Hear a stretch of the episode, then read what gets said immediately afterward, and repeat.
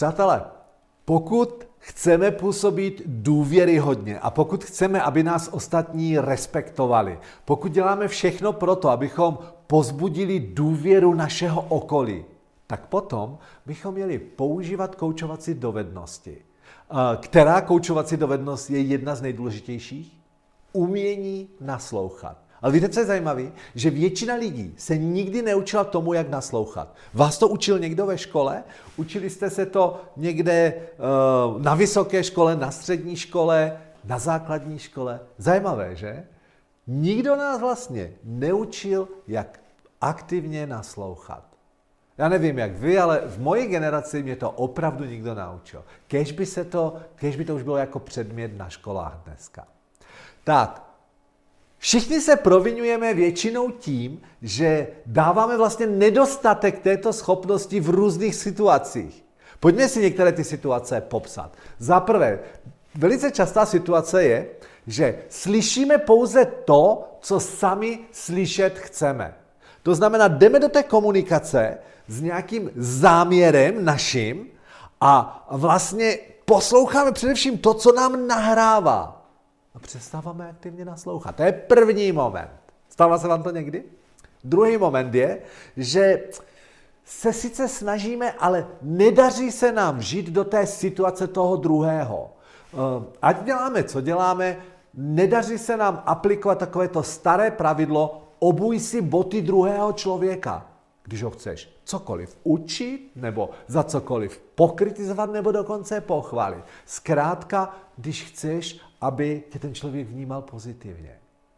To byla druhá věc. Takže ať děláme, co děláme, neumíme se do něho, do něho obout, na, vžít se do jeho situace. Třetí častá chyba při naslouchání bývá, že si myslíme, že my víme, o čem lidé hovoří kolem nás. Stává se vám to? Jo, jo, já vím, já vím, kam míříš. A hned začneme poučovat. Přátelé, jsou vždycky vysílač a přijímač. Jeden něco říká, druhý něco slyší. Co je důležitější? To, co já vám říkám, nebo to, co vy slyšíte? A já se vás tam, je to to samé? No a vidíte, a to bývá ten třetí moment, kde děláme chybu. Čtvrtý, my sice, jak říká klasik, posloucháme slova, ale nevnímáme hudbu. To znamená, ty emoce, které se za slovy skrývají. Znáte to, určitě jste to na nějakém semináři slyšeli, že, že slova jsou vlastně jenom 7% a, a že 38% je ten tón hlasu, který teďka tady používám a 55% vlastně vnímáte řeč mého těla. A vidíte, my neslyšíme často tu hudbu. On nám něco ten člověk říká. Milé dámy, uměli byste o tom mluvit, že? Že my chlapi po jedné minutě víme, vy nad něčím přemýšlíte, říkáte si, nejdu ho teďka otravovat, toho svého partnera, ale po týdnu si řeknete, teď už to mám, to řešení a já za ním jdu. A co se často stane? Pánové, představte si, že teďka je tady moje partnerka, přišla za mnou, týden nad něčím přemýšlela, začne mi to vysvětlovat a řekne, ještě by se zeptal, Peťo, máš chvíli čas na mě, já se ti chci s tebou o něčem poradit. Miláčku, jasně, mám čas. A teď si představte, že přijde, začne mi to vysvětlovat, trvalo by jí to třeba pět minut, než mi to popíše. Jenomže samozřejmě chytrý Petr ví, o čem mluví, Jo, chytrý Petr si myslí, že se do ní nacítil a samozřejmě chce být ten pilíř pro ní, tak udělá co? Po minutě ji přeruší a řekne, miláčku, tohle to je ono, tohle to, to je jednoduchý, podívej, to děláš takhle, takhle, takhle, takhle. Jo, a ještě jedno řešení. Ta situace by se dala vyřešit taky takhle. Já se vás ptám, milí pánové, pro vás. Týden nad tím přemýšlela, než se rozhodla jít za mnou se poradit. A já jsem ještě ani nestihla říct ani třetinu té myšlenky a já už jsem měl řešení za minutu. Co se mi řekl mezi řádky? Co? Co se mi řekl? No, nebudeme to tady vykládat, nějaká taková slova, ale rozhodně se necítí oceněna, necítí se dostatečně pro vás dobrá, přátelé. A možná si to ani neuvědomujeme. Takže, další chyba v naslouchání. Tak, ještě jednu bych chtěl vypichnout. Že říkáme, že nasloucháme, Ale my jsme se už vlastně v dané záležitosti rozhodli a vnímáme pouze to, co vnímat chceme.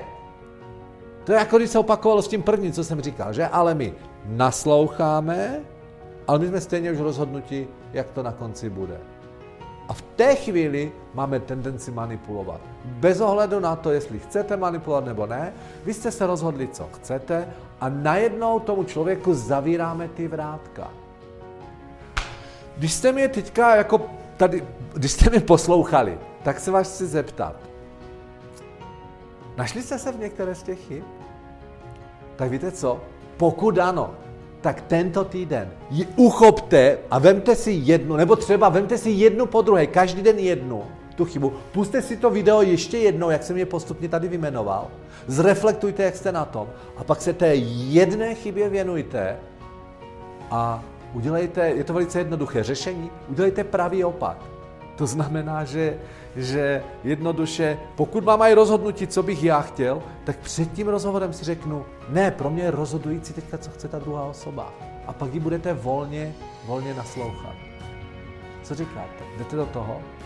Podívejte, v případě, že chcete jako, jako lidské osobnosti uspět v jakékoliv, v jakékoliv uh, roli svého života, tak učte se z těchto koučovacích zásad a vyhněte se katastrofálním chybám, které jsem tady dneska popsal. Přeji vám nádherný týden, váš Petr Urbanec.